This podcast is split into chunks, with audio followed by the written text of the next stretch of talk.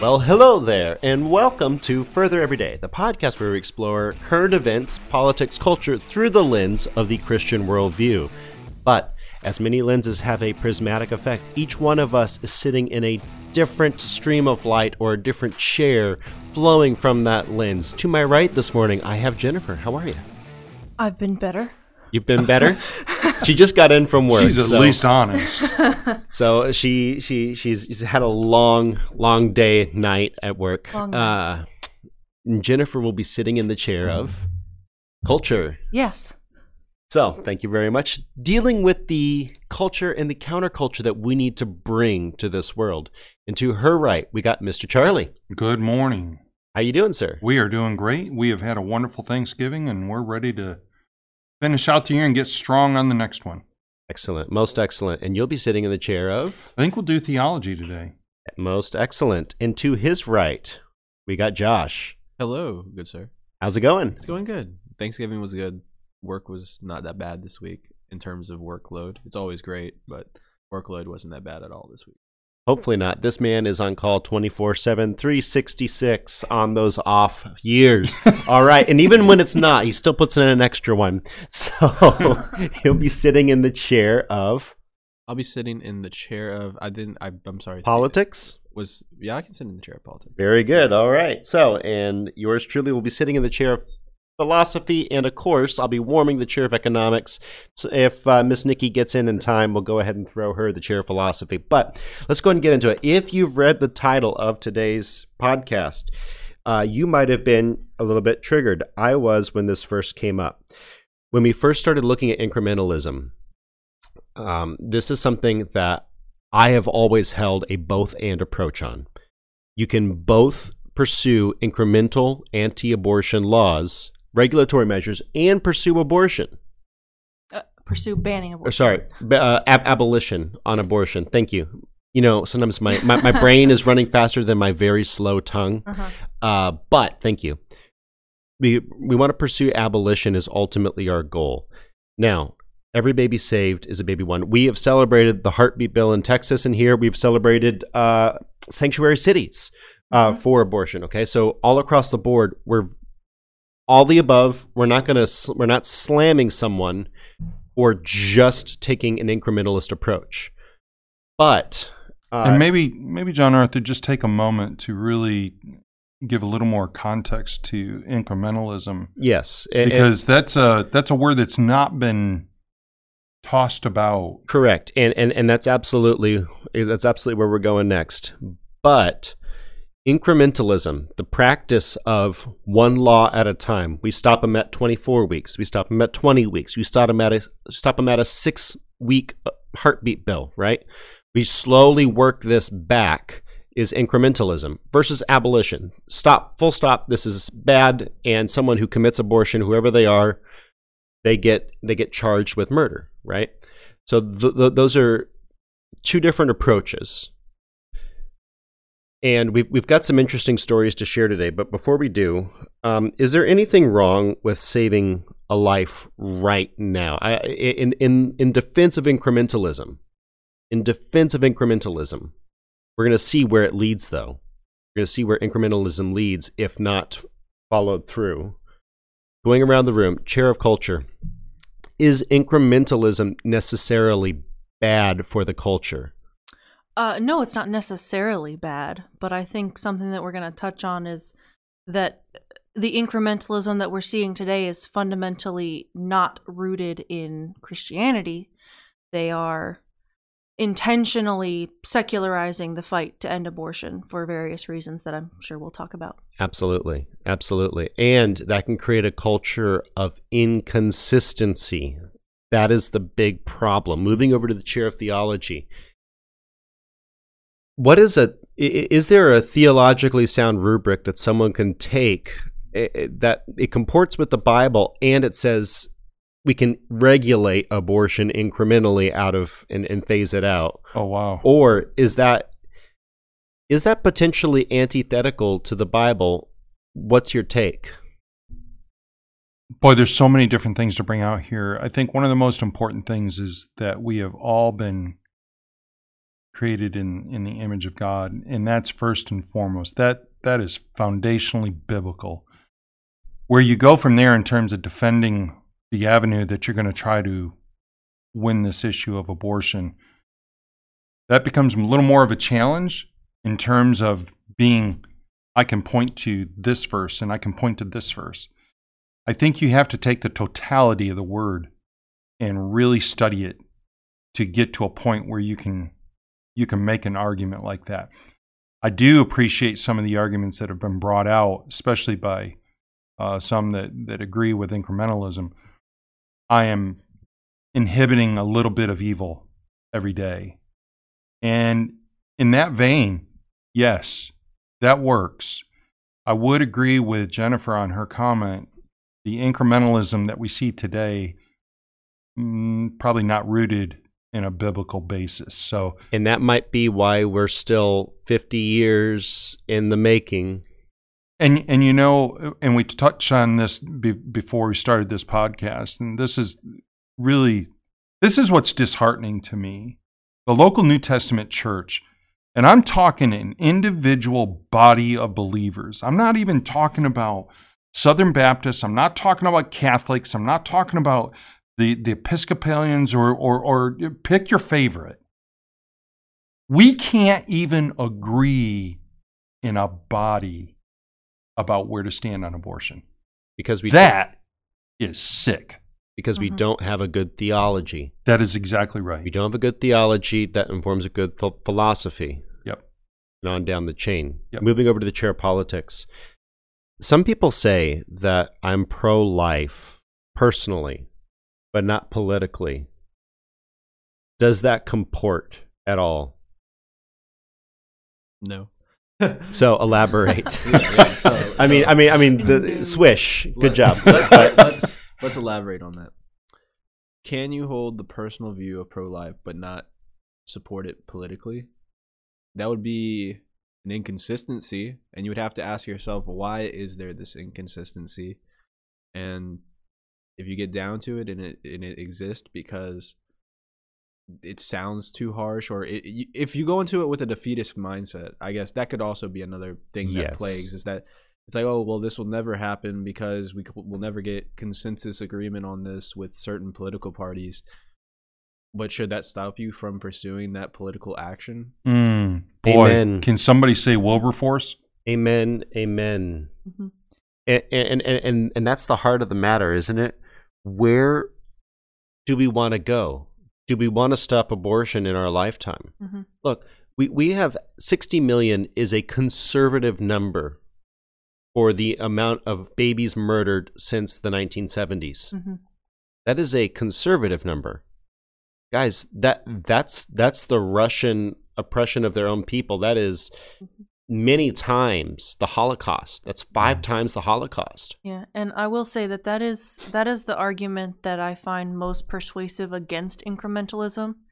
Um, one of the sources that we have today described it like this: they were talking to someone who was for incrementalism. They said, "Listen, you are now getting fo- you're pushing incrementalism because you because you say that that's the only way it's going to work." But that's you being involved in outcomes And and and outcomes yes. there are, is the realm of God, which that's that's a tough argument to Who's our who's our salvation? Who, who is our salvation? Who's the source? Mm-hmm. And so, from the ph- uh, philosophical chair, where are we going? Do we actually want to stop abortion, or are we in this fight for the sake of being in the fight? And onto the economic chair, I'm going to say something very ugly. And if you support right to life, understand this is not at you. Okay. However, I want to make something clear. If you are a dragon slayer by trade, and you slay all of the dragons, what do you have for a trade? If you are a pro life org that defeats not only abortion, but also euthanasia and also all these other measures, what do you have left? Uh, That's not an accusation yet, but you're going to hear it as we move forward. So, we have a we, Oh. we That's very sim. Um, sorry to jump in, but politically speaking, I reminds, or this would be lawfully speaking. Whenever you saw the the riots that happened in in summer of 2020, you would see these funds pop up, like the Minnesota Freedom Fund, or where there was 30 million dollars invested into that fund, and yet the bails were only a hundred thousand. And when people were asking about, okay, but what are you going to do with the rest of the money? We we we did all the bails. Hmm. Crickets. Oh, we're going to be using that for future bails. And when you looked hmm. at the math for it, that was enough money to spend on bails for three lifetimes. It's not for bails. By the way, I- I've I've I've been to DC. I've worked in in some of this nonsense. Your your money, your your email money for building the wall. I, I met one of the people who was responsible for that. She flew all over the U.S., stayed in ten thousand dollar per week hotels, flew private business jets, spends it all away, and then when she's done, she goes on to the next grift. Okay, that's what people do with your money. Uh, un- unless you're very, very responsibly picking your orgs to, to give to. But for right now, I want to move on to the next segment. We have a link in, down in the description for, for an Apologia uh, video. This is an interesting one. I don't fully line up with these guys on everything, but they, they bring some incredibly interesting points. And it's it, it's a video on ultrasound. I encourage you to look at it, but I want to go to our um, subject matter expert here. We have Nurse Jennifer, Well, I don't do ultrasounds, but but but she's familiar enough yes, with the technology, as am I. But from actually from a, from an engineering standpoint, yes. but Jennifer, these heartbeat bills demand that you take an ultrasound. hmm Can an ultrasound h- h- how difficult is it actually to aim the probe so that you see the baby and that you see what the baby is and doing and what the baby's doing? I wouldn't necessarily say that it's difficult to do it properly, but it is extremely easy to do it improperly. So this video that we'll have available, just you can see it. She does it right in front of you. She takes an ultrasound properly and an ultrasound improperly of the same woman, same day, same like she's just sitting on the table. One of them you can see the jaw moving. It's eh, the baby is moving its legs, its mouth. It, you can see the outline of it clearly. You can see His the or her? umbilical cord. Yes, his or her. And she moves the probe half a centimeter. She messes with one setting on the ultrasound machi- machine, and yes, she can point to the baby, but it's some weird like cross section. Well, you have to understand what is an ultrasound. It is a cross section. Yes, It's an ultrasonic. You know, uh, you're you sending send a sound signal waves, and you get one back. Yeah. and you read that like an echo, section. kind of. It's like an X-ray or like a microscope. Yes, so you can see pictures, but you have full control over what that picture shows. So if you don't want to show the mother the face or the fingers and toes or, you know, the the whole outline, I mean, you can see the whole profile of the baby and you move it 1 degree or you mess with one setting and it's a you know, just a gray blob and yeah, Clump she she points to it and says that's the baby, but it doesn't look like anything. Clump of So, cells. yeah, so clump so of wait, cells. but Jennifer, isn't that attributing intent? What motive could someone have for falsifying an ultrasound? Uh, money. Well, elaborate on there. Let's say that you have an abortion clinic Yes. and a woman comes in So- and in the bill. Yes. So the the the, the the claim of the bill is that when the mother sees this ultrasound, 95% of them will say, "Oh my gosh, that's a baby," and they'll turn away. But that only happens if the ultrasound looks like a baby and if somebody is explaining to them that this is an actual baby. If the people who are going to get paid for the abortion have to do this ultrasound and they move the probe half a centimeter and take this horrible picture that we talked about, the woman's not going to have any emotional connection to that child. And boom, the clinic just made five hundred to five thousand dollars or ten thousand dollars, depending upon which locale you're in. Mm-hmm. Because you're doing what? You're trusting killers to tell The truth. Yeah. So let's think about that for a moment. Chair of politics. These bills, I would say that they're they're good incrementally, But let, let, us talk about that. When we looked at the heartbeat bill, you actually said it's great, but it's incomplete. It's a half measure. Mm-hmm. What kind of measures should we be pursuing as children of God? If your goal is to protect innocent life because you want to uphold the Bible and what it teaches, then getting rid of abortion completely would be your end goal because that would protect innocent life in that regard, specifically in regard to the unborn children. But if you say, but and this is what I would say, it's not bad when new laws get passed to lower the the weeks in which you can get an abortion. That's not a bad thing. That's Agreed. A, that is a very mm-hmm. very very good thing, and I'm happy when it happens. Mm-hmm. But very much so like what John Arthur said and what I said a couple of weeks or a long time ago. It was incom it's incomplete. I hope that that's not your end goal because if that is your end goal, then it looks really sus because it looks like you're politically motivated more than theologically motivated. And I it, think that what the point you guys just brought up there, I think is really so let's roll noting. over. Let's roll over to the theological chair sure. for just a moment, yeah. the, and then we'll come back around this way. Um, what has God commanded us to do versus what have we done? And and and and the road that got us here, I understand it, but go ahead. Well, protecting life is first and foremost. We can see that right from the very beginning. When Cain killed Abel, there was some severe repercussions on that, and it didn't stop there. I mean, there when you read all throughout the first five books of the Bible, you will see God incrementally, if you will, deal with this issue of murdering another person. I want to read something from Ecclesiastes 8:11. This is really interesting. Because the sentence against an evil work is not executed speedily, therefore the heart of the sons of men is fully set in them to do evil. Mm. You know, it's amazing to me that this nation, um, and I'm not sure how we got to the point where we thought that abortion was okay um, back in the in the 70s, but we did.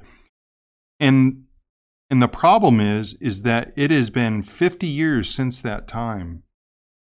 And now what have we got? We've got a nation that's set in their heart to do evil. And the fight against that tide is really, really hard. I think this is a great case study of why not to let evil even get started. It, it really is. And we, you know, for all the people out there that say, here's another one for you about the marijuana movement? Boy, we could we could go a little while on that. Um, how about alcohol? Let's let's just talk alcohol for a moment. You know, there's a lot of these things that we have in our society today that really we've allowed in and we are paying a price for. Well, so I've let, delved into my, the alcohol issue, and my, I know that's let, gonna let my libertarian side bristle a little bit and say that you should punish bad behavior. You should not punish bad things because no things are bad. Bad people do bad things. Yep. But but you, you you're right in this that we've allowed this to creep in. Yes. And the and the church culture has done nothing to to fight it, against it, and even and worse. That's the big point. And even worse, we have compromised mm-hmm. this incremental approach what has that done to our culture? Because now we, we, we hear people who say, we, we know that it's a baby mm-hmm. and we don't care, it's an unwanted baby. What kind of culture have we generated with yeah. this incrementalism?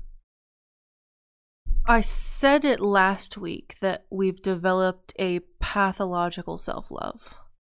And I think that that applies wow. here today as well.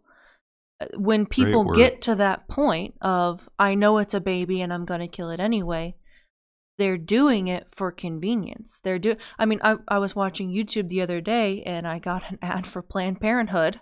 Yay. And and it was exactly what you said. She walked on and she said, "I found out I was pregnant at 19. That's the same age when my mother had me and look how you look how she turned out. I wanted to go to school. Mm. I didn't hmm. want to give up my career. Thank goodness for Planned Parenthood." I mean, that was their ad. They're they're just blatant about it, and the, and I think that this incrementalism in the church has sort of softened Christians to it because they see you know people pursuing a 20 week ban and and it's almost subconsciously when there's no hard line drawn by the pastors or the elders it sort of creates this like subconscious well maybe it's not that bad i mean you're you're allowing some of it That's- Do you know. That's how a many game people cur- show up? Do you know how many people show up to abortion clinics? I, I wish Heiko was in here today. Uh, we, we we have a friend who who who did the abortion ministry, Mhm. and he said, "You realize how many of those people were Christians? They had Bibles in their Yes. in their Mhm. in their Yes. windshield. Yeah. Guess what? There's a lack of leadership in the pastorship. Yeah There's a lack of leadership in the pastorship, and when we take this incrementalist approach, Mhm. well, the baby can't feel pain.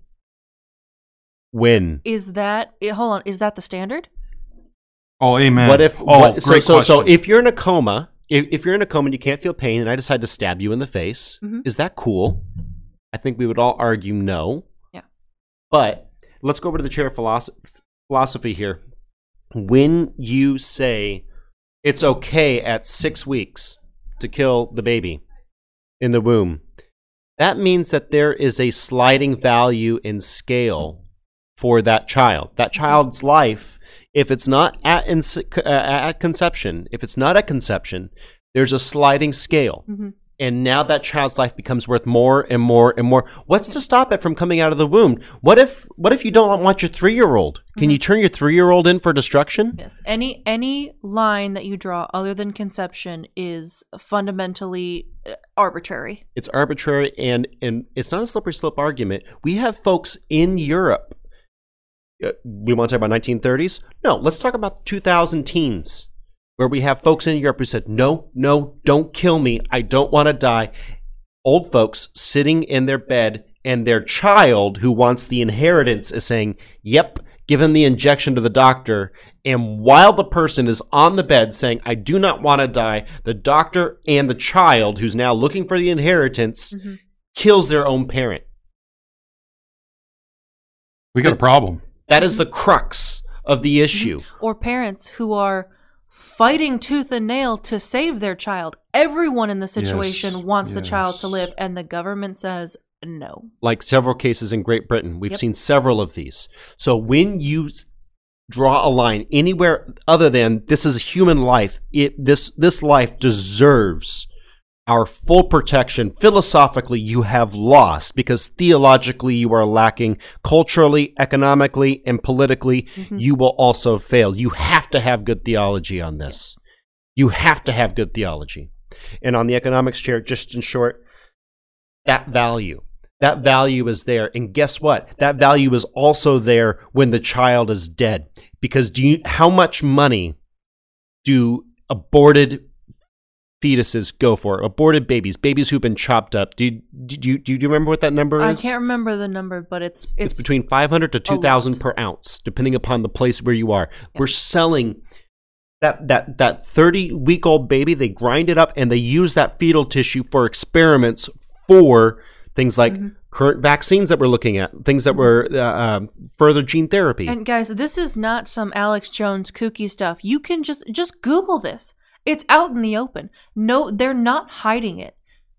And you look at Project Veritas. They've they long ago it was scandalous when they broke it. We have lost the scandal of this. Mm-hmm. Yes. Congratulations, folks. You are the Star Trek nonsense, vi- stupid, weird culture that uses, you know, that that that your your Soylent Green type culture that degrades and uses humans as as as objects. hmm You know, you, you, you use it in the flavor for Pepsi. You use, you know, you use fetal tissue to to develop cultures that are then used there. You use it for vaccines. You, we're using it for gene therapy.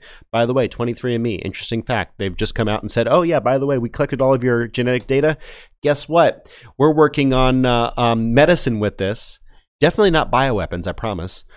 Um, but but I'll, I'll I'll leave that off. We on don't side. have a registry of all of you and your home addresses and your DNA on file for the government. No, no, no, no, no. It's fine. That'll never get used improperly. Nope. Uh, but but anyway, uh, on- see onto the topic. Australia having actual concentration camps today.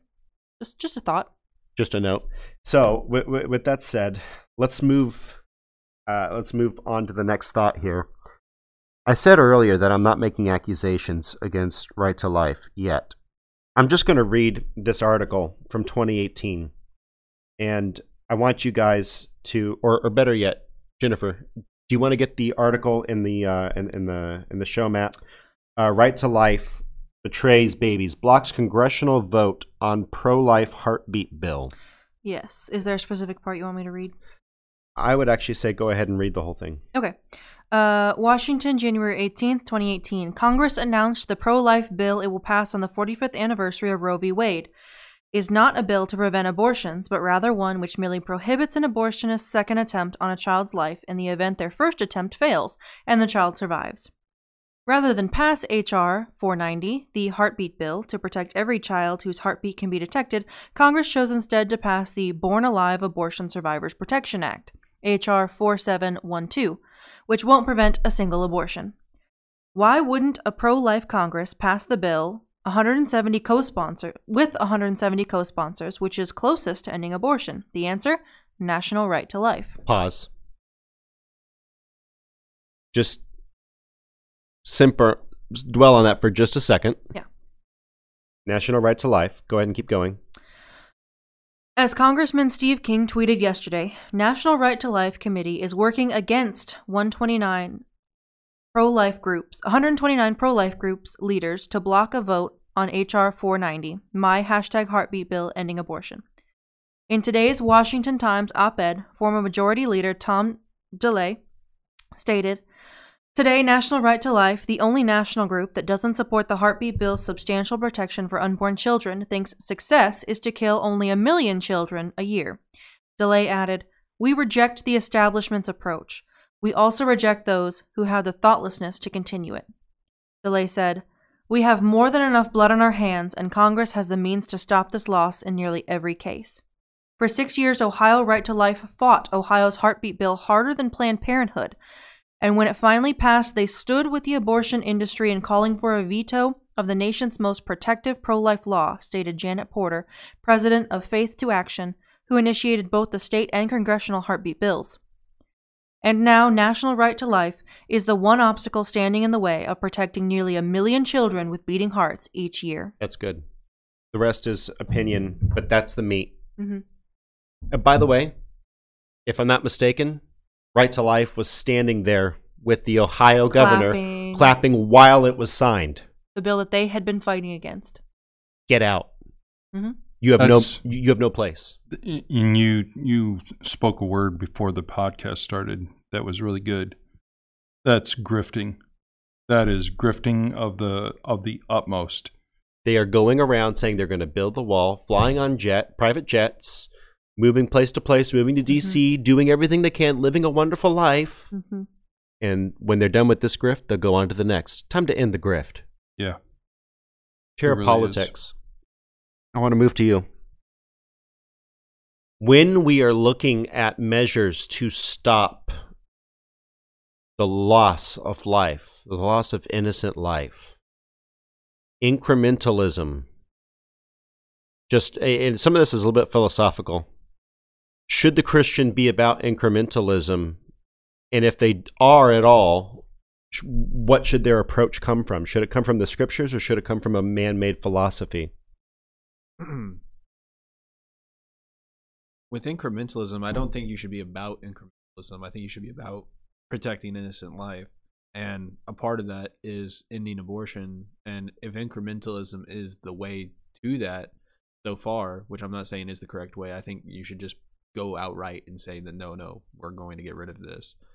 And we're going to try to pursue political litigation to try to get rid of this instead of incrementalism. But if you achieve incremental measures along the way, it's not like I said, it's not bad, but it's not the end goal. But Amen. also at the same time, an important thing to remember about politics is that it is about telling stories. And typically, the people who tell the best stories are the people who win. And there, you know what? There, I think there's some strong truth to that. Mhm. Keep But- elaborating. But, but but this is my point. Going to convenience, going to what's the percentage of abortions that are out of convenience? 90 something It- percent. it's it's 90 something percent of abor It's even higher than that. It's something closer to 98, 97 percent of abortions are out of convenience. And when you think about that number, and you hear and, you'll hear the people in the politi- the political realm try to say, "Well, no, we, we we want abortion to be legal so that instances of this are okay." But is that really the reason why you want Right. that to be legal? Now, that might genuinely be a reason and a concern, and I could see that being a genuine concern. But at the same time, let's look at the common person to see who supports this measure to see it. Let's go to that high school valedictorian a while back hmm who, when you listen to her speech, very telling what her what the motive is. It is, I won't be able to pursue my future. hmm It's going to hold me back. It's going to inconvenience me, because guess what? It's not a human. hmm A- And that that right there is the crux of the matter. Do our laws and the laws we bring out reflect an attempt to inhibit evil or to incrementally work our, our strategy? Because guess what? By the way, both of those bills were incrementalist bills. hmm Both of those bills were incrementalist bills. And who's fighting against it? The ones who say that they're incrementalists. hmm Moving Mhm. over to the chair of theology. How do we get to this point where we're fighting this fight, which is a righteous fight? The right to life has been fighting a righteous fight. However, standing against an incrementalist bill, what's going on with the theology there? I, I, I'm not sure there is theology there. hmm Amen. I think I think it's self-serving. And could I offer up a political, op- another political opinion if I could interject? Mhm. Problem is, there's too many. There's too much money in politics, and Mhm. because there's too much money in politics, you have people who, like you said, John Arthur at the beginning, are financially incentivized to not push forward a full hmm repeal on abortion laws that are currently in place. I place. think there's too much money in And- abortion. And, and so what you have right now is you have these people on both sides. yeah, you have these people who, by the way, they made it very flat out known in this instance that they don't care about ending abortion, that Mhm. they care about incrementally ending abortion, which already tells you that you shouldn't be supporting these people. Mhm. Not to say that we can't forgive these people, but to say that you should not support these people in trying to pass legislation that is going to be with the end goal of protecting innocent lives because they don't care about protecting innocent And where are the pastors theologically? I, I want to go to the theological chair. Where are the pastors who say, "Wait a minute, these were both incremental bills. What is wrong with you?" this this is the problem that we have in churches today with pastors. They are nervous to bring out something like this, and they lose a third of their congregation, and because the congregation doesn't necessarily agree on this issue with him, and when that happens, what you're doing is you're saying, I'm more concerned about my income or potential lack thereof, or getting booted out of this church than I am with standing with what's right. That's what's happened. When's the last time that you've actually gone to church and heard a message on abortion? It's Hello? long time. Hello? hmm And yet, and yet, in the last 50 years, wi- well, I shouldn't say last 50 years, last many years, in the month of January, we have one day that we nail as pro life day. And, And we we, still- we don't, we still can't get past just Pause. on it. Mhm. Pause. What in 1930s Germany? What was the one thing they were not allowed to talk about? The state-run churches. Hmm. They were Hmm. not allowed to talk about the treatment of the Jews. hmm guess what we're running today? If you're in a 501c3 Wow. church, you have to understand what a company is. A a little bit of economic chair popping in. You have to understand what a what a company is in the United States. It is a fiction developed for the purpose of doing business. That is what a company is. A 501c3 church is a company Yep. that has been formed under the United States government. And as part of that formation, you have agreed, all of your members have agreed to shut up about politics. You have all agreed to shut up about politics. If you are a 501c3 church member, hmm you have agreed to not talk about it. Under the penalty of you can you can lose your tax exempt status. Yes.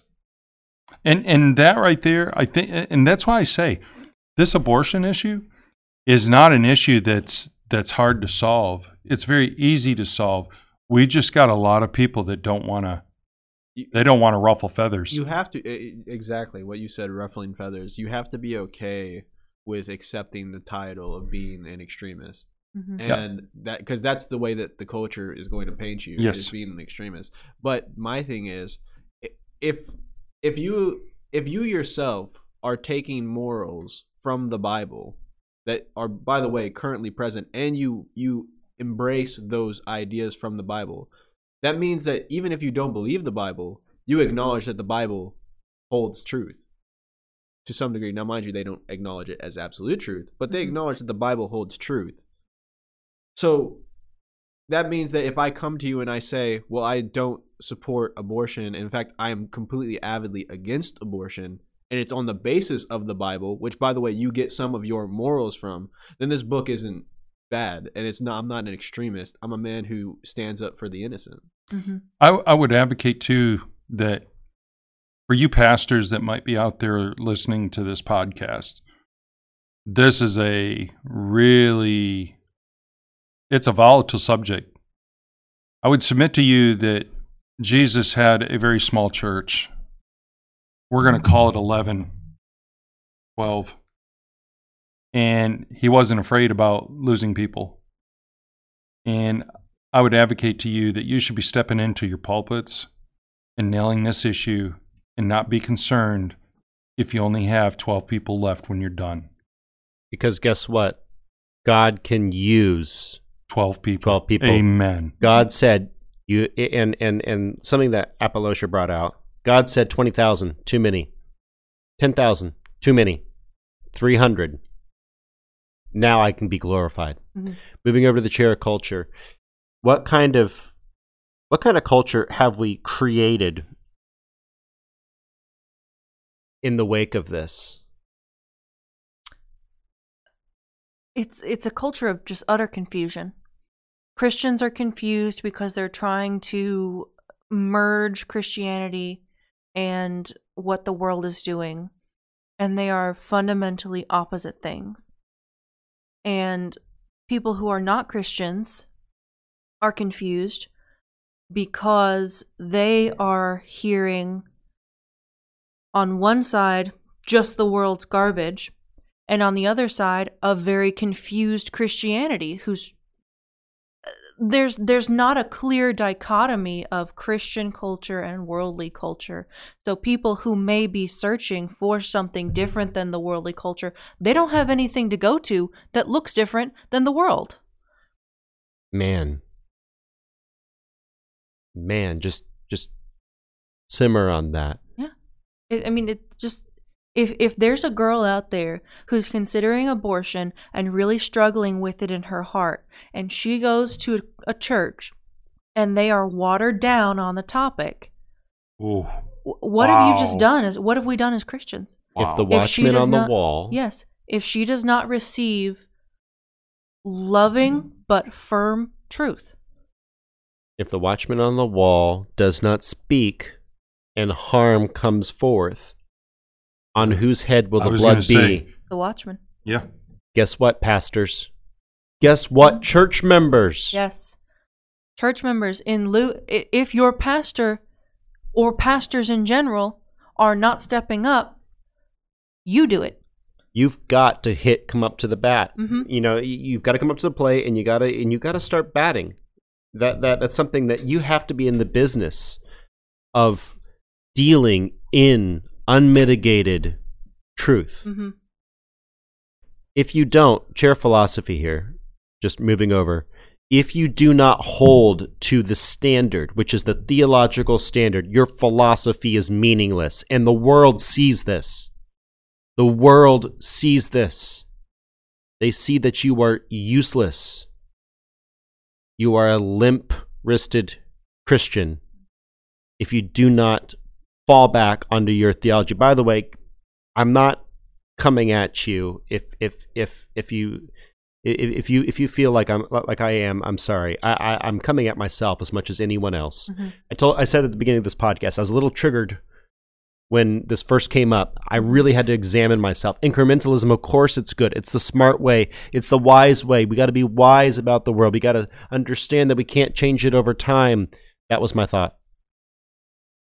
What does God do? When, when, when God does something, does he do it small and incrementally? No. I, I think he breaks down the doors. You, he he is a bunker buster when it comes to his methodology. When God speaks, it happens.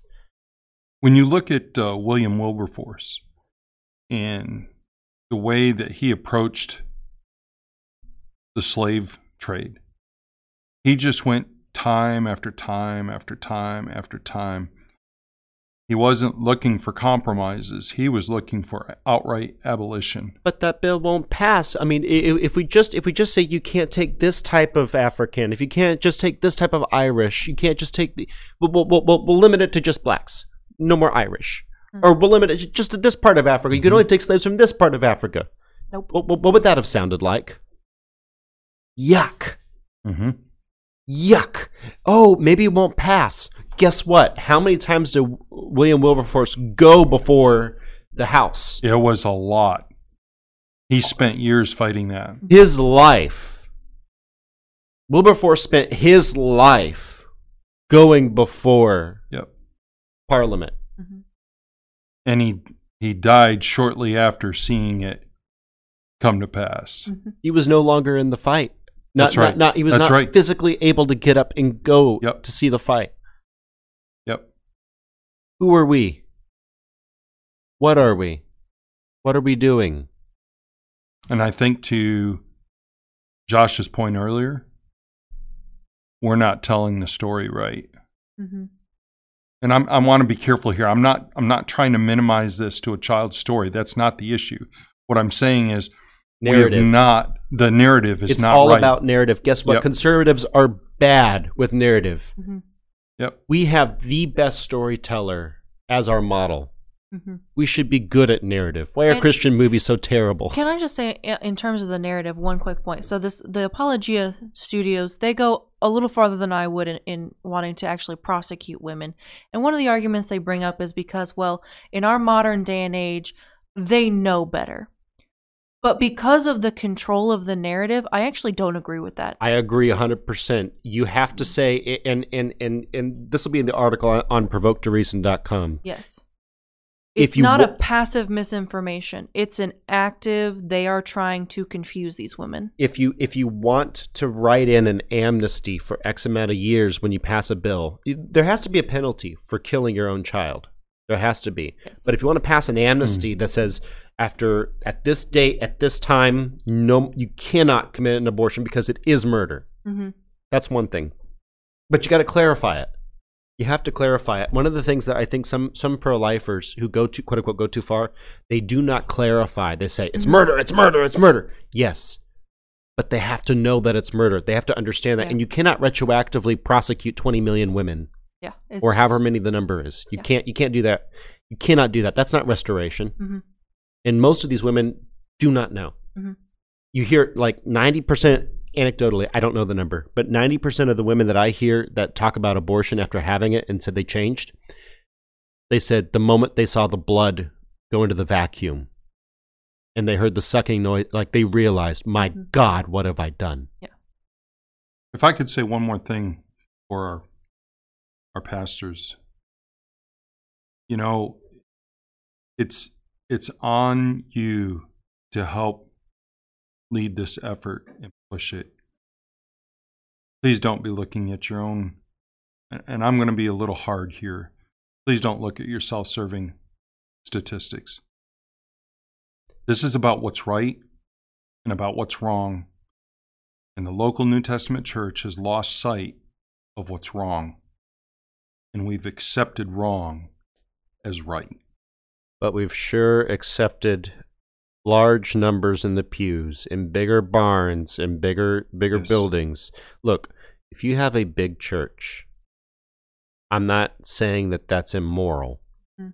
What I will say, however, is pursuit of that can certainly be Yeah. can certainly be a sign that you have your priorities in verse. And by the way, if you're pa- pastors, if you don't know every member of your congregation, may I humbly suggest to you ti it's time for a church split and give it to an associate pastor so that you both or all three or however wherever you are Mhm. that you can start to provide one-on-one service. That's what a pastor is. That's what a pastor is. You, you, you shouldn't be lost in a sea of Christians when you walk into a church. Mhm. You should be in a church family with the authority structure around you of accountability. And just quick tack on for that church members, reach out to your pastors. Don't let that be a one sided relationship. Amen. Amen. And by the way, church pastors, you are the coach. Your congregants are the team. So many people think that the past we pay the pastor because he's going to evangelize for us. That is not the purpose of a pastor. Pastor is to train and equip. Church should be a boot camp. With that said, we should be marching forward on subjects like abortion. Just going around the room here real quick. Chair of politics just to sort of wrap up the day, this is a bit short, but we're out of time here on our on, on our end as of recording this. Chair of politics, incrementalism. It sounds really good. At its face, it might be, but when we deal in half measures only, where does that end up politically? In incrementalism. No, I'm joking. Yeah, no. but, but it does. But it does. But that's the point, I guess, is that incrementalism doesn't sound good to the people who know the word, because you know that that's not the Bible. You know that incrementalism that's that's that's just a facade for progress. Because yes, it is progress. It actually achieves real progress, but the people who push it, it's a facade for them because they don't actually want to pursue. In the case of the right, I'm not speaking for everybody. I'm speaking for specifically this group that we talked about uh-huh. today. You can tell that it was a facade because they made it quite mm. plainly known Because of their fruit. because of their fruit. They said, no, we don't want to fully get rid of this because it sounds uncomfortable. Well, I hate to break it to you, you're going to be very uncomfortable in the Christian Yes. walk. But that's that's just that just comes with the territory. Mm-hmm. Well, what's even worse? Whoa, whoa, whoa, whoa, whoa! That's an incrementalist approach, but it's too fast in Ohio. it's too fast and federal. We want to milk this Mhm. thing for another. I, I've got years for retire. Okay, now I'm putting words in people's mouth. I, Yeah. I'm, I'm going to stop. Yeah. But it's it, it's frightening. Yeah. So thank you, chair of politics. Moving on to the chair of culture, then to theology. Um, what have we done to the culture with incrementalism? Because there there is a lasting repercussion. You've already touched on this, but just wrap it up into a nice bow. I think the bow is, I'm going to use the Bible, lo and behold. A little leaven leavens the whole lump. And I think incrementalism lets in mm. a little bit of leaven. a little bit of humanism, a little bit of human reason mm-hmm. over godly reason corrupts your entire culture. Mm-hmm. Let it let a couple weeks slide. Maybe the rest isn't so bad. Wow.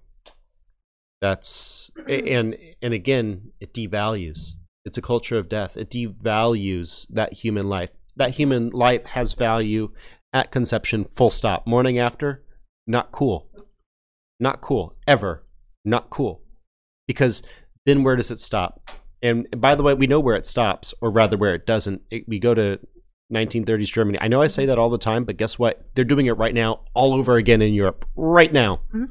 We're watching it with children, or, you know, do, do I need to remind anyone of Terri Schiavo? You know, those of you who remember that incident. Oh boy. Mm-hmm. Okay, we have all these incidents where they're considered less, worth less. Not, not worthless, worth just a little bit less. Just Therefore, bit, just enough. Therefore, they're just enough to off them. Same with babies.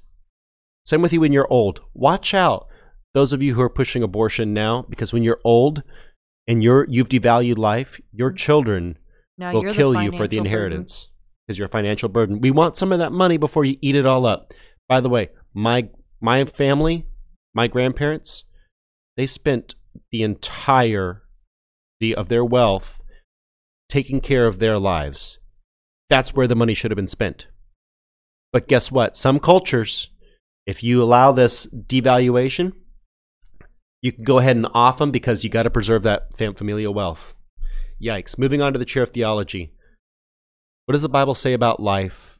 And is it incrementally important or is it absolutely a full stop importance? Well, it's it, the the life is in the blood. That's what the Bible says. The life is in the blood. And I go back to the one of the opening comments I made. We are created in the image of God. I have to wonder how much wrath God has stored up for these that are are committing these acts. I'm not talking about the women who have the abortions. There's there's forgiveness there. It's it's available. But for those who have actively sought to profit on this act, I cannot imagine the wrath Amen. that God has stored up. And that's the frightening thing. Woe to be woe to those who harm the little ones. Um, this is the John Arthur paraphrase here. It'd be better for them to have a millstone millstone. tied around their neck and for them to be cast into the sea. Let me be explicit here really quickly. If you've had an abortion, I'm not your enemy here. We are not your enemy. Right. Mhm. I'm not saying that we should be. There's forgiveness and there's hope. However, a lot of people will say that I would not have done it had it been a capital murder charge because if it if it if it, if, it, if we were going to be charged for it, it must be wrong. You know what? That really holds philosophically. That holds. If it's wrong, it's wrong, and people need to know that it is wrong. We need to say that it's wrong. If we don't say that it's wrong, it's not really wrong, is it? Mm. Do you really believe your philosophical tenets that you bring forth? If it is, you would make that illegal. And again, we know why it continues because abortion is an industry to be made money on on both sides the pro life side and the pro death side. With that said, make sure that you are intellectually consistent and that you support organizations that their fruit, as Jennifer said, their fruit is good and true. Thank you so much for listening today. I know this has been a hard topic. Go ahead and um, in the comment section down below, and the comment section is on provoked2reason.com. Uh, tell us what you thought about today's podcast. If you had an argument that you think we missed, go ahead and throw it on down there. Like, comment, share, subscribe if you liked it, and if you didn't, we love you anyway. Have a wonderful day. Thank you. Bye bye.